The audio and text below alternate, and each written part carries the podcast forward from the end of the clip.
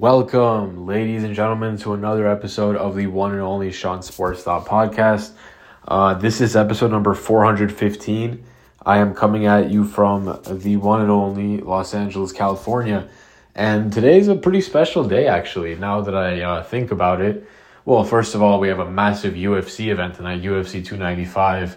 The main event being Alex Pereira versus Jiří Procházka for the UFC Light Heavyweight Championship of the World. That's an unbelievable fight.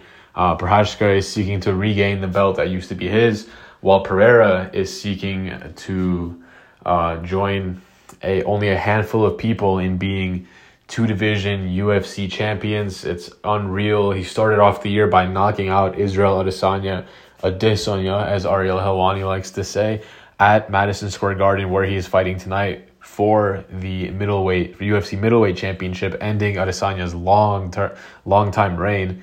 But then Adesanya got his get-back, knocking out Pereira to regain the belt, which then he would ultimately go on to lose to Sean Strickland, who Pereira knocked out in the first round easily because of his obscene power catching Strickland. But Pereira, he's seeking to become a two-division UFC champion, which is insane considering he only has like 10 pro MMA fights. It's obscene. He's pretty amateurish, you know, when it comes to the overall scheme of MMA, but his power is so raw, and he's such a warrior, and he has such heart, and this is an unbelievable fight. It was supposed to originally be Jon Jones versus Stipe Miocic for the UFC Heavyweight Championship of the World, but Jon Jones got injured, so this became the new main event instead, and the co-main is now a battle of top heavyweights in the United Kingdom's Tom Aspinall versus Russia's Sergey Pavlovich. That is going to be a banger. Neither one of those guys has ever seen the third round in the UFC, so that fight is going to end soon. It is going to be an exciting night of fights. Before I get into the next phase of this episode, I want to give a shout out to our sponsor, Crimson IT. If you or someone you know has a small or medium-sized company that needs managed IT services, go to crimsonit.com. Tell them that you found them from me, the Sean Sports Stop Podcast, and they'll hook you up. They'll take care of you. They do cybersecurity as well. So with that said, let's get right into it, starting with some NBA. Let's start with some NBA.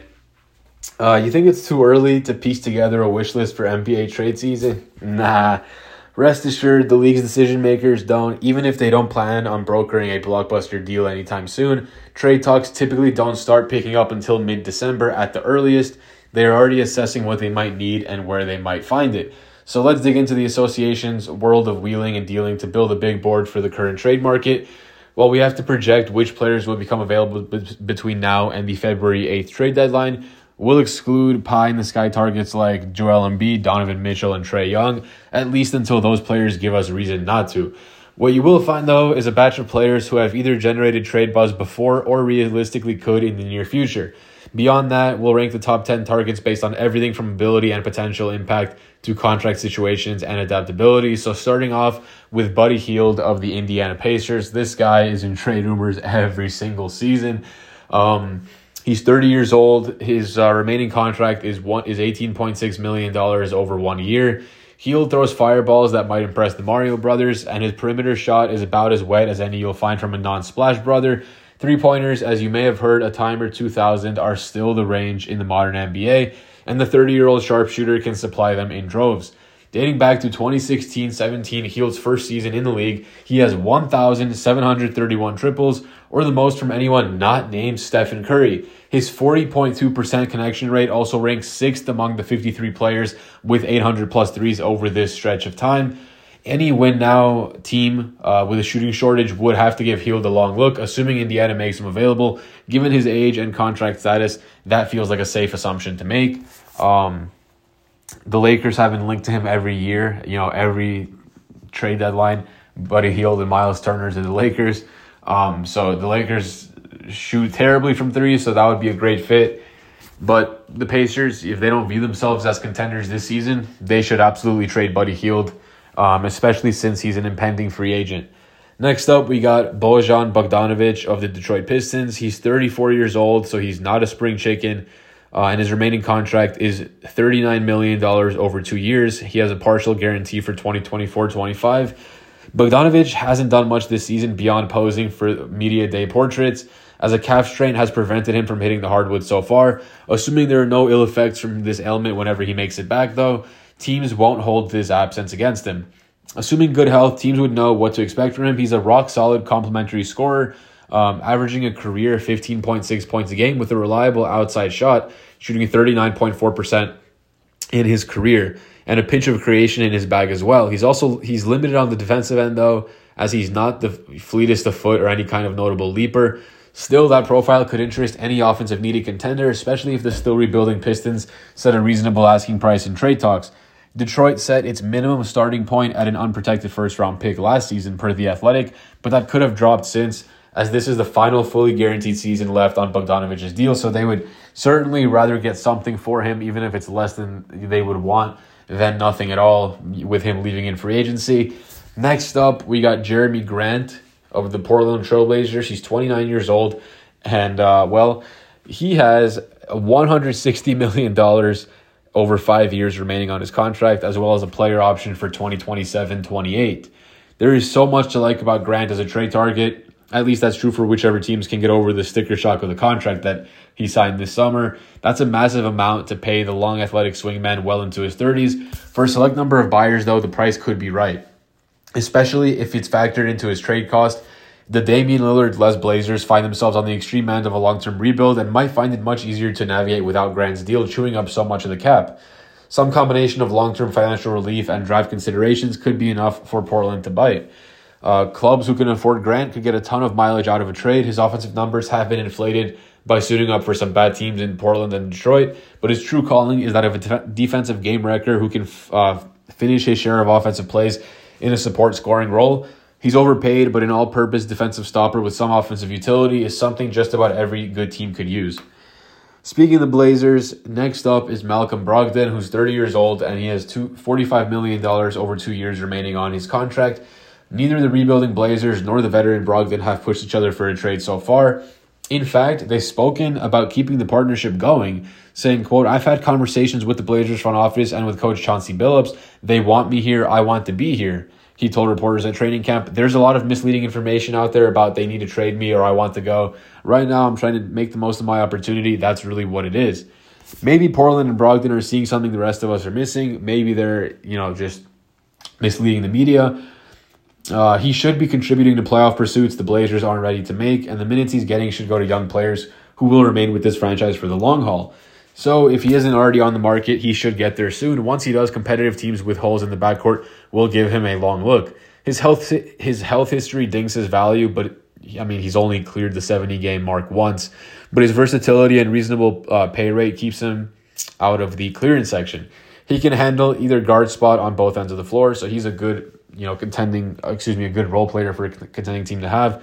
Next up, you have DeMar DeRozan, who is 34 years old. He's a veteran, and he has $28.6 million with 1 year left on his contract. The Bulls have so far resisted all of the external calls for a teardown, and in fact, they've even held preliminary extension talks with DeMar DeRozan per ESPN. At some point, though, you'd think all parties involved would come to their senses and realize that their futures would be best spent apart. Whenever that happens, the trade market will be ready for DeRozan. Well, a certain section of it will be anyway. Future-focused shoppers will obviously have no use for a 34-year-old rental, but win-right-now buyers should have ample interest in his scoring punch, playmaking prowess, and ability to deliver in big moments.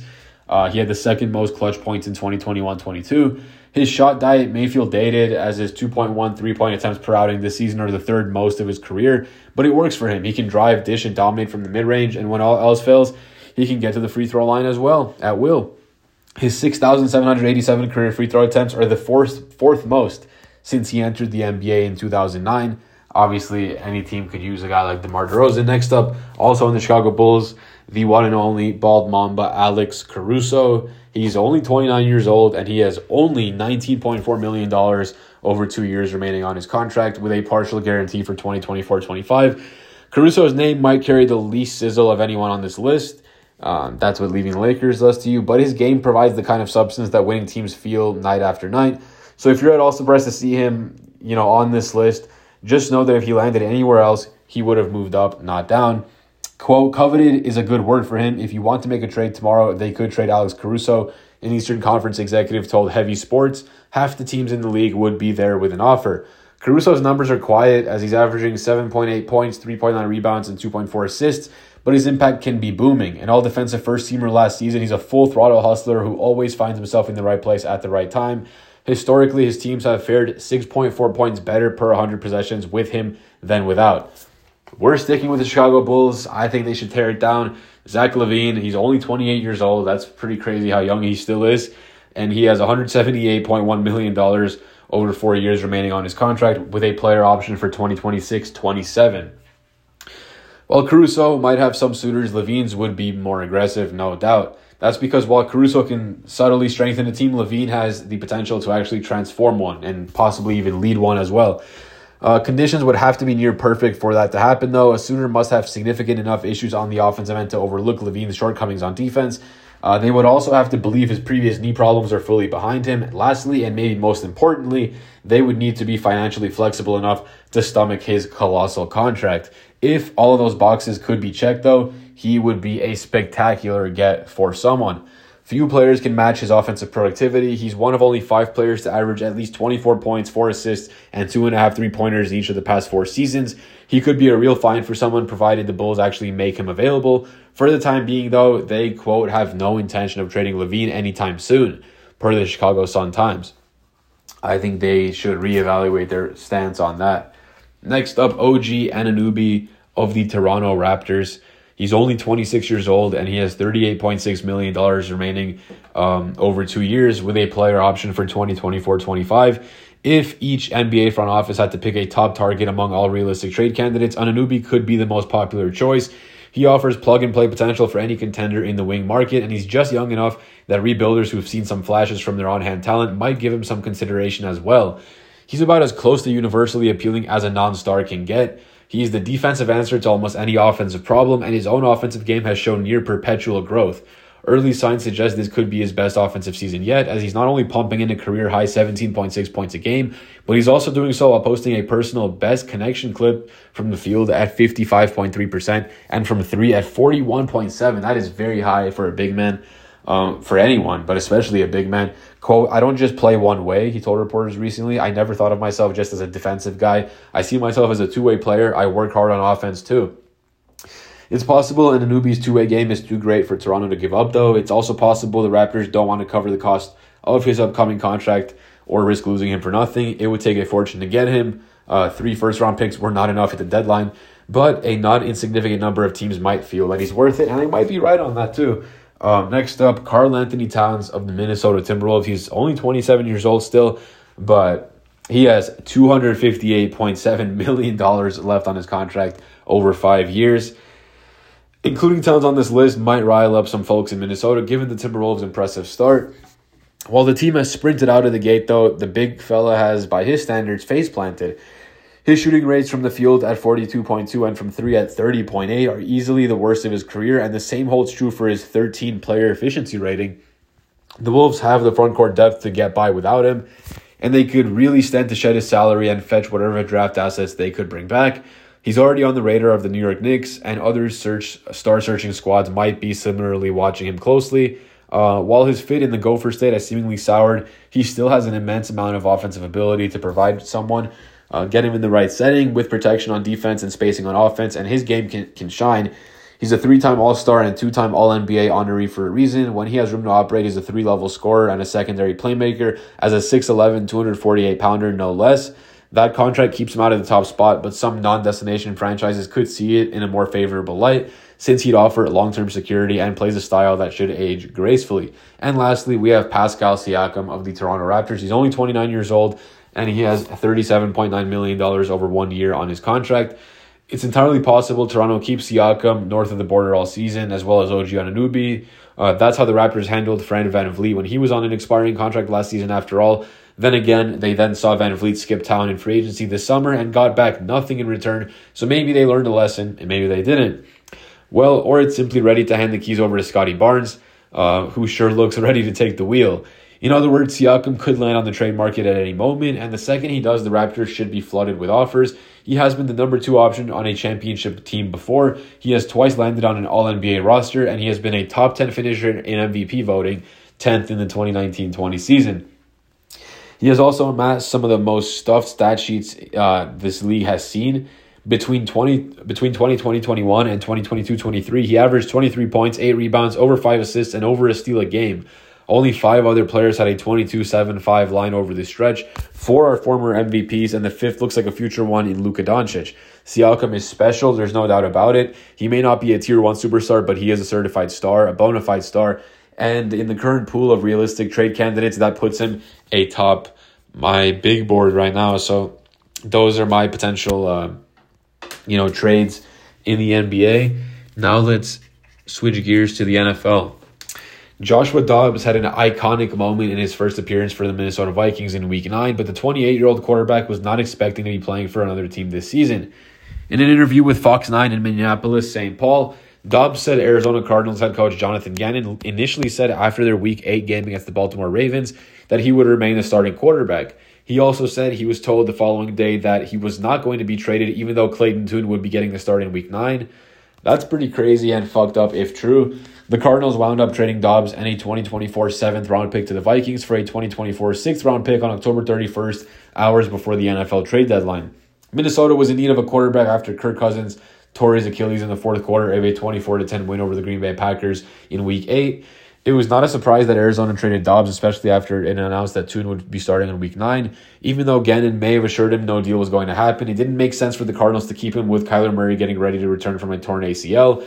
There was no expectation that Dobbs was going to play for the Vikings against the Atlanta Falcons in Week 9. Per ESPN, Dobbs didn't take a single rep in practice leading up to the game and didn't know the names of most of his teammates. Absolutely unbelievable. When rookie Jaron Hall, who started against the Falcons, left the game with a concussion, Dobbs had to gather Minnesota's 5 starting offensive linemen to run through the team's cadences so they would have at least some familiarity together. Dobbs told reporters that head coach Kevin O'Connell had to translate calls and map out plays while he was in the middle of the huddle because he didn't have time during the week to get familiar with them. Pretty crazy. The Vikings managed to make it work by pulling off a 31-28 win over the Falcons by scoring 21 points in the second half. Dobbs finished 20 of 30 for 158 yards and 2 touchdowns. It was Minnesota's 4th consecutive victory and kept the team in the number 7 seed in the NFC playoff race. So what a story this was. What a moment from Joshua Dobbs. What a story he has. So impressive. But really fucked up on the Cardinals' part if they told him that they weren't trading him and then traded him pretty much immediately after. Now let's talk about some more football. Colorado is always in the headlines. Quarterback Shadur Sanders became the latest person involved with the Buffalo's football team to feel the wrath of the University of Colorado's parking police on Thursday. According to Buff's beat, Peyton Kraft of Colorado's Sports Information Department posted a since-deleted video on social media showing a boot or wheel clamp on Shadur Sanders' Rolls-Royce vehicle. Deion Sanders, primetime, who is Shadur's father and the Buffalo's head coach, memorably received a ticket in September for a parking violation with his Lamborghini. At least 8 players had their cars towed for parking violations over the summer during practice as well. Defensive back Cameron Sillman-Craig recently posted a receipt that showed he paid over $3,000 for 52 parking violations, prompting an anonymous Colorado player to say, quote, "It seems to be an ongoing problem on campus that needs to be fixed. We've had cars getting towed for parking near Folsom Field." Two-way star Travis Hunter also spoke out against rash of tickets, saying he is, quote, "tired of paying them." Man. Along with Deion and Hunter, Shadur arrived at the University of Colorado this season after dominating at the FCS level with Jackson State. Although the Buffs hit the skids since a 3-0 start, Shadur has put up monster numbers, completing 70.1% of his passes for 2,882 yards, 24 touchdowns, and only 3 interceptions. Unbelievable. Those are video game numbers from Shadur. On Saturday, the 4-5 Buffaloes, earlier today, they lost via a walk-off field goal against the number 23 Arizona, I forgot Arizona's team, but the University of Arizona. So they need a win. They need to win 2 in a row to be bowl eligible to the Buffaloes. Regardless of how the season ends, Deion strongly hinted this week that Shadur will return for his senior season in 2024. He may need to come up with a plan to avoid more parking tickets in the future. That needs to be figured out. But with that, let's transition to some MLB. It is the offseason and free agency. The hot stove should get crazy pretty soon. Conflicting reports on Juan Soto. ESPN's Buster Olney says three-time All-Star Juan Soto is, quote, 100% going to be traded by the San Diego Padres this winter. Soto is currently set to hit unrestricted free agency in 2025. Olney said on the Michael K. Show Friday afternoon that Soto will, quote, absolutely be traded prior to the final year of his club-controlled contract. Soto is projected to make $33 million through arbitration in 2024, per MLB trade rumors. The Padres have talked with Soto about his next contract, but are not close to agreeing on an extension, according to The Athletic. Soto led the National League with 132 walks last season, as he had a .275 batting average with 35 home runs. The Padres had an estimated payroll of $255 million in 2023, well over the second tax threshold of $233 million. It was a steep price to pay for an 82-80 record. The Athletic reported earlier this month that the Padres took out a $50 million loan to help cover those costs. Quote, all you have to do is look at the math, Olney said. If, in fact, the Padres are going to get their payroll down to $200 million to $220, which would be a massive reduction, they're going to have to make a move with Soto. Getting rid of Soto's $33 million hit could be necessary to cut costs, especially given the weight of all the immovable contract at the top of the Padres' payroll. You got Manny Machado, Xander Bogaerts, Joe Musgrove, and Yu Darvish. They combine for a total of more than $78 million in 2024. Quote, those are massive contracts that just can't be moved, so I do think Soto is going to be moved. People in other front offices absolutely believe the Padres are going to trade Soto. Olney added that he saw Soto as the most logical target for the New York Yankees, a team which desperately needs left-handed batters, as the Yankees previously expressed interest in Soto. The Padres have, quote, made it clear to the rest of the MLB that they will listen to offers for Soto this winter. However, Padres general manager AJ Preller said last month the team's, quote, first path with Soto would be to agree to an extension, according to MLB.com. So that is the latest on Juan Soto. You know, a bunch of conflicting reports are out on him. We got more baseball to talk about. As the wait for the Oryx Buffaloes to post Yoshinobu Yamamoto continues, both the New York Yankees and New York Mets appear ready to make their best big offer to sign the pitching sensation. Per SNY, the Yankees are believed to be, quote, strong contenders for Yamamoto, while the Mets will also be, quote, all over him when he becomes available. It was added that the feeling this week at the league's GM meetings is that the Mets will have a, quote, tougher time signing Yamamoto than the Yankees. Both are in, though. You never know. The Buffaloes announced on Sunday that they will be posting Yamamoto for MLB teams, although it's unclear exactly when that will happen. Once Yamamoto is formally posted, all 30 teams will be able to negotiate with him. The signing team will owe a fee to Oryx that is a percentage based on the value of his contract.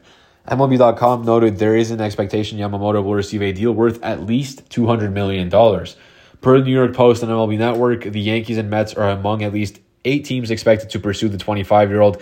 The Boston Red Sox, Chicago Cubs, Los Angeles Dodgers, St. Louis Cardinals, Detroit Tigers, and Arizona Diamondbacks were the other clubs that John Heyman mentioned. It's not a surprise that the Yankees would be considered a frontrunner for Yamamoto, as they're in desperate need of impact starting pitching behind Garrett Cole. The right-hander was the only pitcher on their roster who made at least 10 starts and had an ERA under 4 last season. Yankees GM Brian Cashman has shown a willingness to be aggressive on the pitching market, signing Carlos Rodon to a 6-year, $162 million deal last offseason with the hope that he could be the dominant starter, the big lefty behind Cole, but instead, Rodon struggled with injuries and consistency in his first season in the Bronx, as he had a 6.65 ERA and allowed 65 hits in 64.1 innings over 16 starts. The Mets have tried to build a rotation around aging starters in recent years. However, they traded away Justin Verlander and Max Scherzer midway through last season amid a disappointing season. Even though the Mets are expected to be focused more on building for 2025 and beyond, adding Yamamoto would at least make them more interesting next season as they continue to add more young players to the Major League roster and farm system. Obviously, you got fellow Japanese pitching sensation Kodai Senga with the Mets as well. Yamamoto has won the Eiji Sawamura Award, I hope I pronounced that correctly, which is given to the top pitcher in Nippon Professional Baseball in each of the past 3 seasons. He also won the Pacific League MVP Award in 2021 and 2022. In 7 NPB seasons, Yamamoto posted a 1.82 ERA with 922 strikeouts and 633 hits allowed over 897 innings in 172 appearances. So he is a stud, and all I can say is whichever team gets him is very lucky. And I hope my Dodgers pick up Yamamoto and Ohtani while they're at it. I mean, what a player Yamamoto is. Speaking of players, Jim Harbaugh. The Big Ten suspended Michigan head coach Jim Harbaugh from being on the sideline during games through the remainder of the regular season amid the NCAA's investigation into allegations of sign stealing by the football program. ESPN first reported the ban. Harbaugh will be allowed to coach during the week. While Harbaugh has yet to be disciplined by the NCAA, Pete Thamel reported on November 4th the most likely outcome of the NCAA's investigation would be a suspension. Michigan released a statement in response to the punishment. Friday's ban marks the second time that Harbaugh has been suspended in 2023. The university issued a self-imposed three-game ban to start the season, stemming from alleged recruiting violations that occurred during a COVID-19 dead period. Per an October 19th report from Yahoo Sports, the Wolverines were being investigated for allegedly violating NCAA rules that prohibit in-person scouting of future opponents. It was noted that a low-level staffer from Michigan was at the center of the investigation and had purchased tickets under his own name to more than 30 games at 11 different Big Ten schools over the past three seasons. Harbaugh said in a statement about the investigation that he had no knowledge of illegal sign stealing on the staff, but that he would fully cooperate with the NCAA. His statement read, quote, "I do not have any knowledge or information regarding the University of Michigan football program illegally stealing signals, nor have I directed any staff member or others to participate in an off-campus scouting assignment. I have no awareness of anyone on our staff having done that or having directed that action. I do not condone or tolerate anyone doing anything illegal or against NCAA rules. No matter what program or organization that I have led throughout my career, my instructions and awareness of how we scout opponents have always been firmly within the rules. Pursuant to NCAA rules, I will not be able to comment further while this investigation takes place." The University of Michigan announced on November 3rd that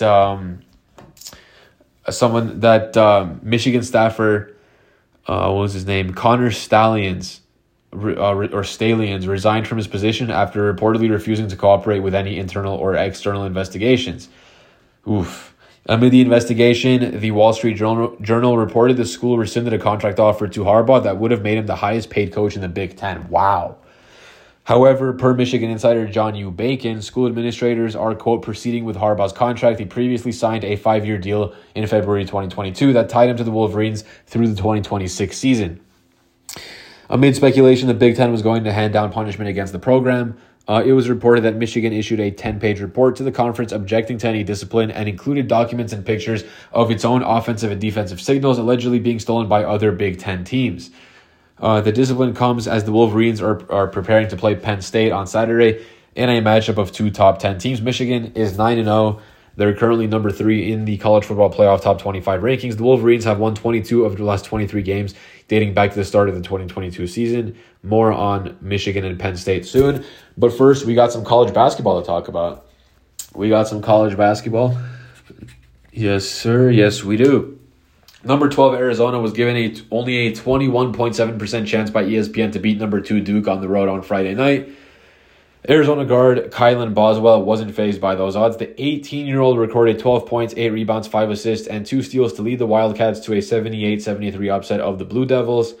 Boswell was one of 5 Arizona starters with a double-digit points total, joining forward Kishar Johnson, who had 14 points, center Umar Bello with 13 points, guard Pell Larson with 12 points, and guard Caleb Love, the former UNC Tar Heel, with 11 points. College basketball fans were impressed by the starters' contributions, especially from former UNC starter and Duke rival Caleb Love.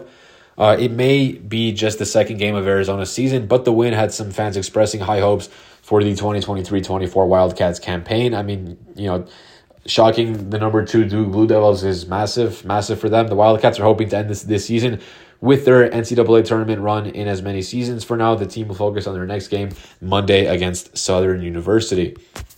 With that, we are now going to transition back to some MLB. You know, we had to do it to him. San Diego Padres right fielder Fernando Tatis Jr. and Cleveland Guardians infielder Andrés Giménez have won the 2023 Platinum Glove Award for the National League and American League, respectively. Tatis Jr. recorded a career-high 283 putouts as he spent most of his time in the outfield this past season, winning the first Gold Glove Award of his career to put him in Platinum Glove qualification. Meanwhile, Giménez turned a career-high 87 double plays in 150 games while winning his second straight Gold Glove Award. Tatis Jr. and Jimenez finished second and third amongst all MLB players with 27 and 23 defensive runs scored. I wonder who was first.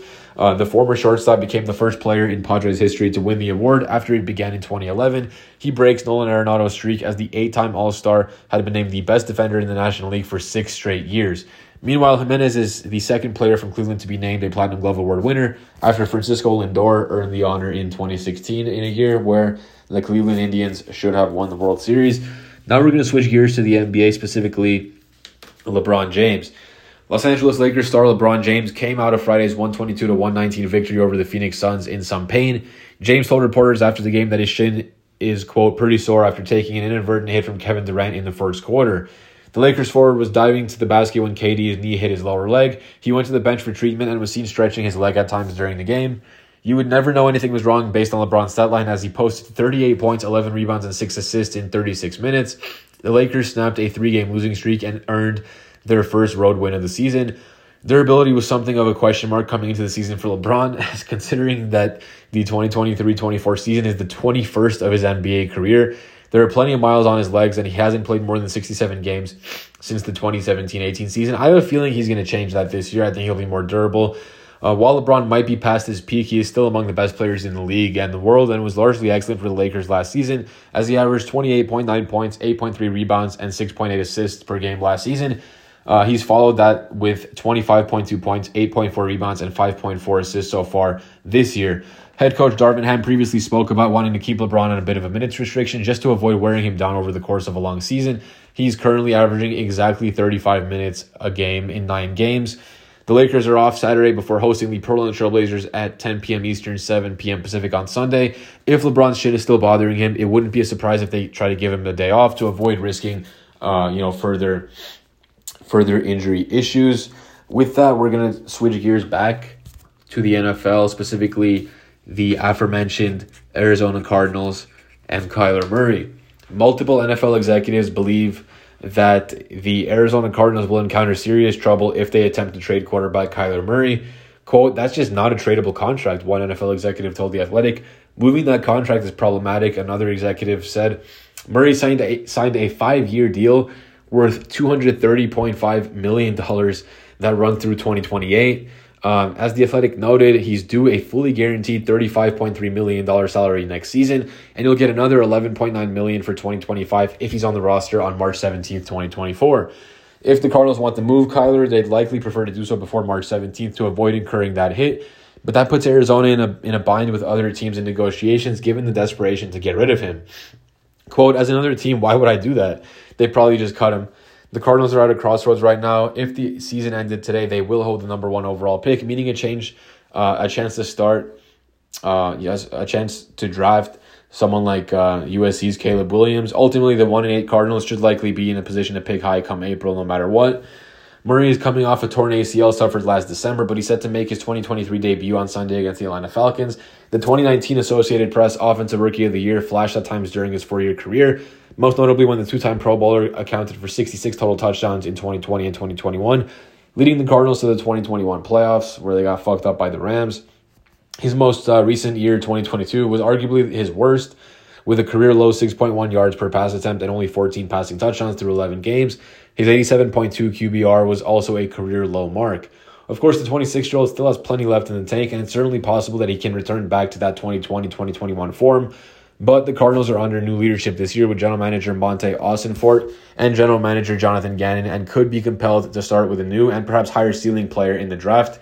If that's the case, getting Murray off the roster will certainly prove costly, especially in dead cap money, and he could, in theory, just be released, but he doesn't have any guaranteed money due to him after 2024 either. For now, though, Murray is set to lead the Cardinals over their final 8 games, beginning with a home game against Atlanta on Sunday at 4:05 p.m. Eastern, 1:05 Pacific.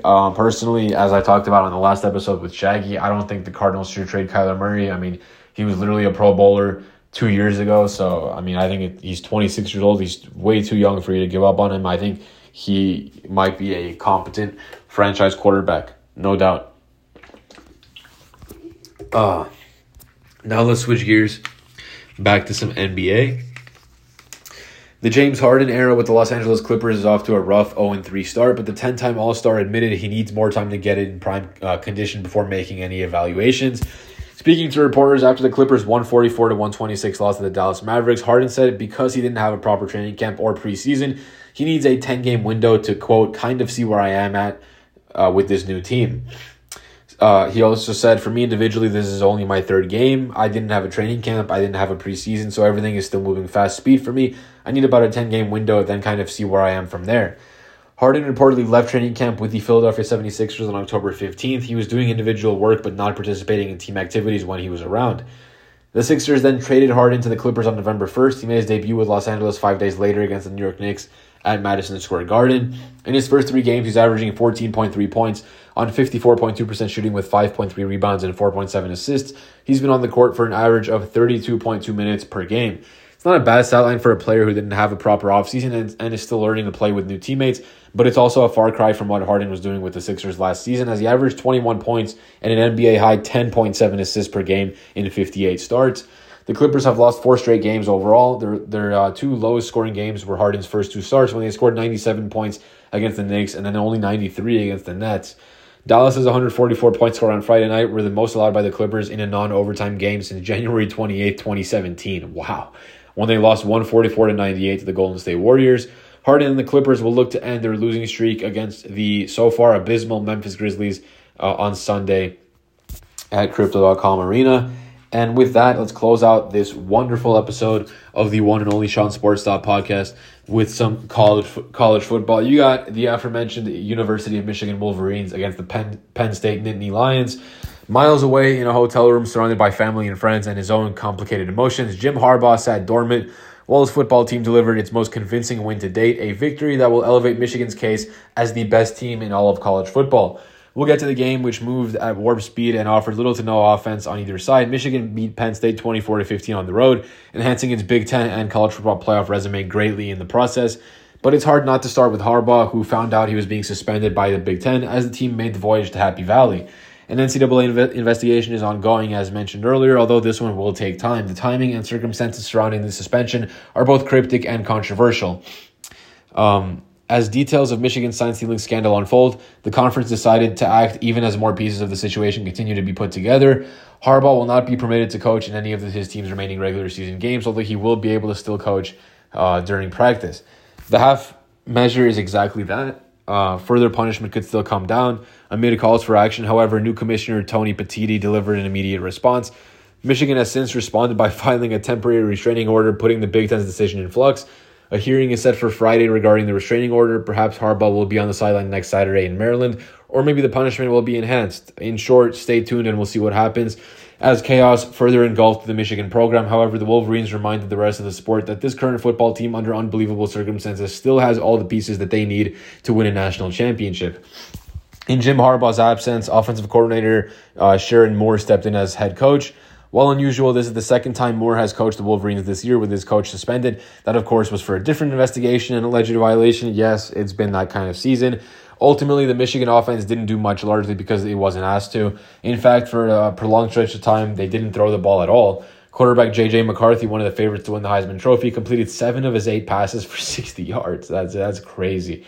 The Wolverines' plan to shorten the game, control the ball and kill the clock, worked brilliantly. Running back Blake Corum ran for 126 yards and 2 touchdowns and did all that. He did all that was necessary in a game that Michigan largely seemed in control of the whole time.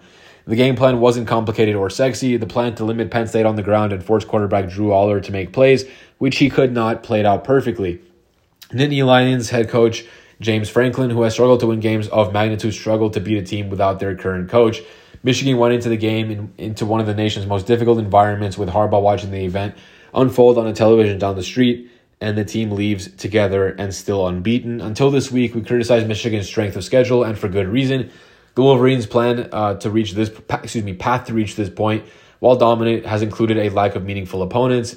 In fact, until Saturday, one could argue that the best win of the season likely came against UNLV in the team's second game of the season. That changes now, albeit under such fluid circumstances. Although Harbaugh's inability to coach has undeniably been a distraction, it's also galvanized the Michigan program that needs no further motivation. Beyond motivation, the talent is exceptional. The Wolverines entered Saturday with the nation's number one scoring defense, and this unit delivered when it absolutely had to. Offensively, while McCarthy wasn't asked to do much against Penn State, he's shown considerable growth across the board this season. This group is balanced, deep, and very much in control of their football future, despite the endless sea of developments that seem to transpire each and every week. While Ohio State and Georgia and Florida State and others are still very much in the mix for a national championship, I mean, you got Alabama as well, Michigan feels a cut above in many respects. Granted, the limited status of one of the best coaches in all of football is concerning. Harbaugh's absence, while somewhat familiar, is an undeniable hit. Saying otherwise would be misguided, but this is nothing new for a program that seems to thrive in anarchy. It's also a ritual that the team has been through, which enhances the rhythm moving forward. While the College Football Playoff Selection Committee has voted Georgia and Ohio State above the Wolverines in the first 2 weeks that rankings were released, this is more a matter of resume than roster excellence. And in the instance of Michigan, resume need not matter now. A home game against Ohio State, one of the most anticipated regular season football games in recent memory, is only 2 weeks away. The stage will be set whether Harbaugh coaches or not. A third consecutive win over the Buckeyes would likely cement the Wolverines as the number one team in college football heading into the conference championship weekend. This rise, of course, will not be widely accepted or appreciated, with further details of the scandal likely to be revealed in the weeks ahead. Michigan will become a more polarizing football program than they already are. As all of it plays out in real time in courtrooms and conference rooms, one undeniable truth is taking shape. The program, embroiled in an endless sea of controversy that has no end, is also still the team to beat and the favorite to win the national championship, no doubt about it. So with that said, thank you guys so much for listening to this episode of the Sean's Sports Stop Podcast. Over 41 minutes of scintillating sports talk. I hope you guys enjoyed it. It's an honor for me to do this. I fucking love doing this shit so much. And with that said, once again, thank you guys for listening. Shout out again to Crimson IT for sponsoring today's podcast episode. Check out my episodes with Shaggy. We've done 3 thus far. More to come. We're going to start our own podcast as well that dives into the betting side of sports, where you got, parlays, odds, player props, spreads, all that good stuff. Follow me on Instagram at elabusador62. That's elabusador62. Follow at Lenny's Picks for the best sports picks in the world on Instagram. That's Lenny's, Lennyspics. Once again, thank you guys so much for listening. I appreciate it so much. If you're still listening, I fucking love you. You're a G. And with that said, I'll see you guys on the next one. This was episode number 415. I'll catch you guys on number 416 very soon. Have a great weekend. It's Saturday. We got UFC tonight. Life is beautiful. Life is amazing. It is what it should be. It is what you make of it. And with that said, I'm signing out. Love you guys. Peace.